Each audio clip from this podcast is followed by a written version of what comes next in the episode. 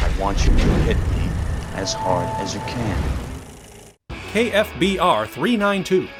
If that specific combination of letters and numbers has any meaning to you, it's quite possible you're a fan of the 2010 R rated comedy MacGruber. How did Will Forte's throat ripping dimwit go from popular Saturday Night Live skits to a box office bomb, and then gain a big enough cult following to prompt his return in a streaming series? Put some gas in the Miata and find out what the fuck happened to this movie.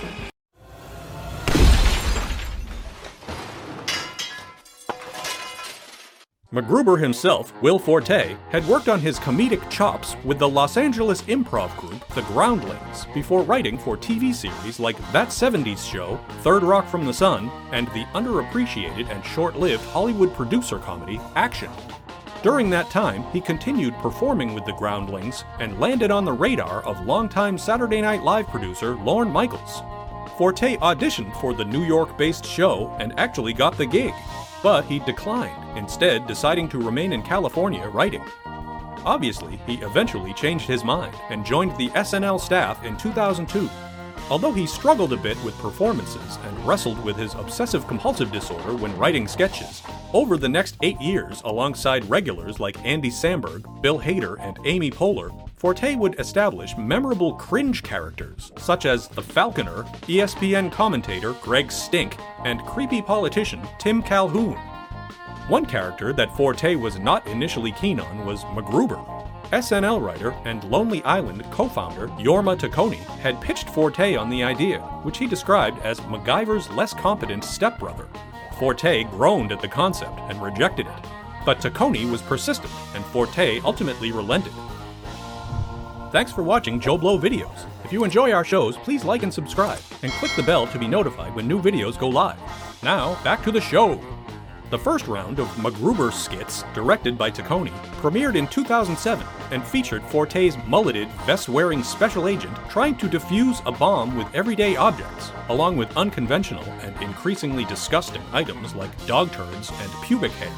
Needless to say, MacGruber fails and the bomb detonates, which would become the running joke. Forte assumed that would be the last of the inept operative, but audiences and Lorne Michaels wanted his return. MacGruber would make eight more SNL appearances over the next couple of years, plus a trio of Super Bowl commercials for Pepsi that guest starred original MacGyver himself, Richard Dean Anderson. For some reason, only the second episode was aired during the game. Forte later speculated it was because of the three segments, that one featured Pepsi the most. Still, the Super Bowl spot got plenty of attention and positive reaction, and Michaels then suggested giving MacGruber the big screen treatment. Historically, spin off movies based on SNL characters were hit or miss, to put it mildly, and it had been a decade since The Ladies' Man flopped at the box office. The main challenge for a feature was that Forte and Taccone, along with fellow SNL writer and MacGruber collaborator John Solomon, had no idea how to elaborate on the character's brief adventures. As Taccone said, it's just a guy who explodes. For inspiration, they turned to their shared appreciation for the exaggerated carnage and sweaty machismo of 80s movies like Commando, Uncommon Valor, and Rambo, with a special nod to Patrick Swayze's throat ripping classic Roadhouse. That style of self serious action flick became fertile ground for satire, and the trio quickly found themselves with a raunchy and massive 175 page script.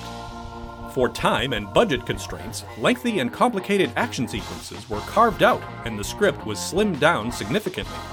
Relativity Media would finance the movie for a meager $10 million, which, aside from 1994's androgynous dud It's Pat, was the smallest budget of any SNL feature to date.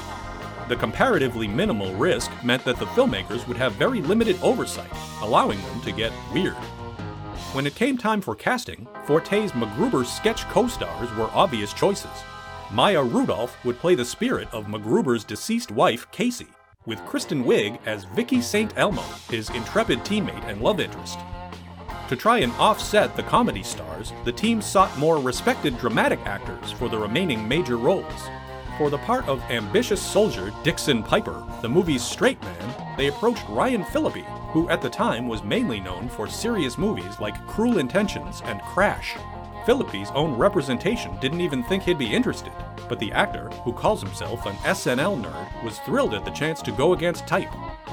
To play Dieter von Cunth, the dastardly villain who obliterated MacGruber's wife during their wedding ceremony, the filmmakers went to Val Kilmer. Although he hadn't starred in a comedy since his early career, Kilmer apparently killed it at the table read, which also was actually the first time he had even looked at the script. At that same table read, the role of MacGruber's superior, Colonel Jim Faith, was played by Ray Liotta, who curiously performed the character with a New York gangster accent. Taccone, who was just making his feature directing debut, didn't feel comfortable giving the veteran actor direction, and instead ended up going to Kilmer's Tombstone co star, Powers Boothe, to play the unflappable military commander. Other minor parts were filled out by pro wrestlers like Chris Jericho, Kane, and the Great Khali as a crack team of allies with similarly unlikely names who meet a swift and fiery end thanks to MacGruber's unstable homemade explosives. Coincidentally, the same exact thing happened to Cunth. No, wait, that didn't happen to me because I'm not a fucking retard who blows up his own dudes. After only a few weeks of prep time, shooting began in August 2009 in New Mexico. For guidance on how to stretch his budget, Taccone had referenced commentary tracks on DVDs of Robert Rodriguez movies.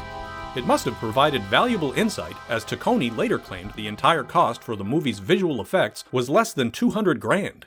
Taccone and cinematographer Brandon Trost were intent on making glossy action cinema like Die Hard, but on a fraction of the budget. Taccone calls MacGruber a sleight of hand action movie, and that it doesn't really contain much action. Forte admitted that having financial limitations led to silly gags like water dunking the bad guys instead of a protracted shootout scene. Classic MacGruber. Uninhibited by network TV standards and practices, the filmmakers could get as filthy as an R rating would allow, making for some wonderful awkwardness, like MacGruber's unorthodox way of asking to keep his job.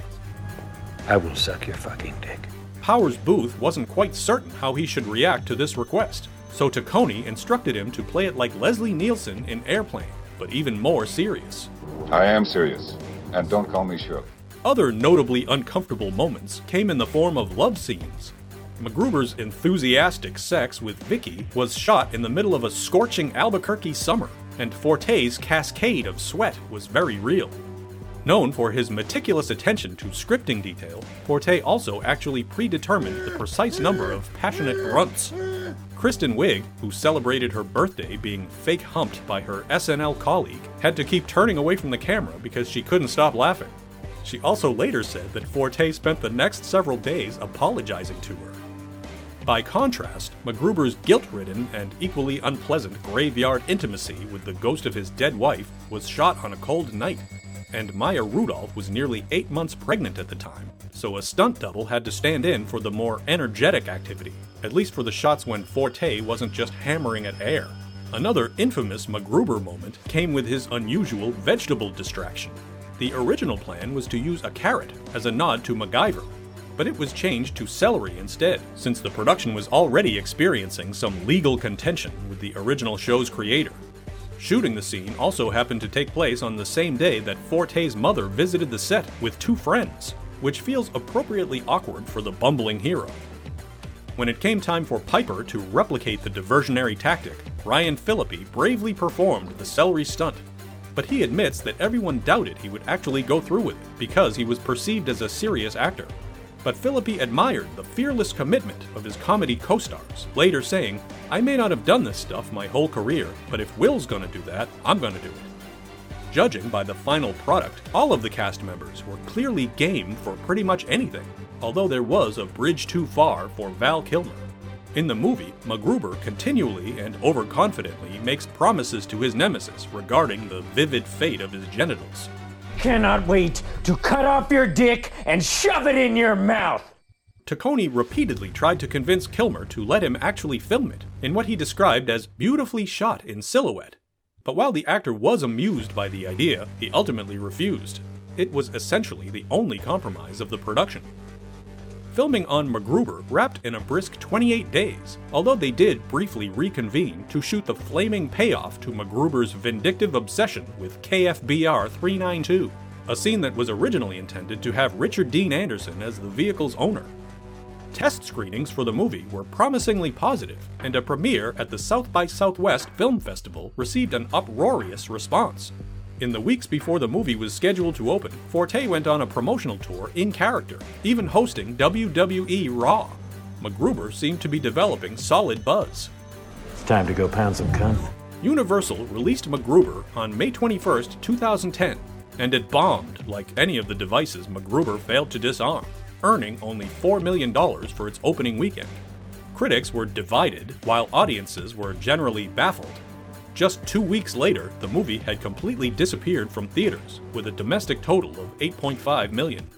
The previous summers had R rated breakout comedies, but MacGruber would not be counted among them. Still, the creators and cast have no regrets, as the demented homage to 80s action was exactly the movie they set out to make. And despite its abysmal box office, it turned out they weren't the only ones who loved MacGruber. Over the course of the decade that followed, Forte's delusional, soft rock loving imbecile built a cult following, one that even includes filmmakers like Edgar Wright and Christopher Nolan. As that fan base slowly but surely continued to grow, the creators often discussed trying to make a sequel however they could, even contemplating a Kickstarter. That plan ultimately evolved into a long form series, and in January 2020, it was announced that Forte's incompetent narcissist would return for a series on NBC's Peacock streaming service, where the primary cast will be joined by Sam Elliott, Laurence Fishburne, and Billy Zane as a villain named Enos Queef. It's been a long and winding road for Will Forte's blustery buffoon and his hilariously violent and underappreciated adventure. His survival and resilience is ironic for a character who originally could barely last 60 seconds before blowing himself to smithereens. But hey, that's Classic MacGruber. let us know your thoughts. Leave a comment in the comments. And thanks for watching.